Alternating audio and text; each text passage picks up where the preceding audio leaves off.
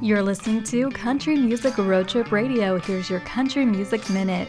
C2C, a three day concert event, has announced its headliners for 2023.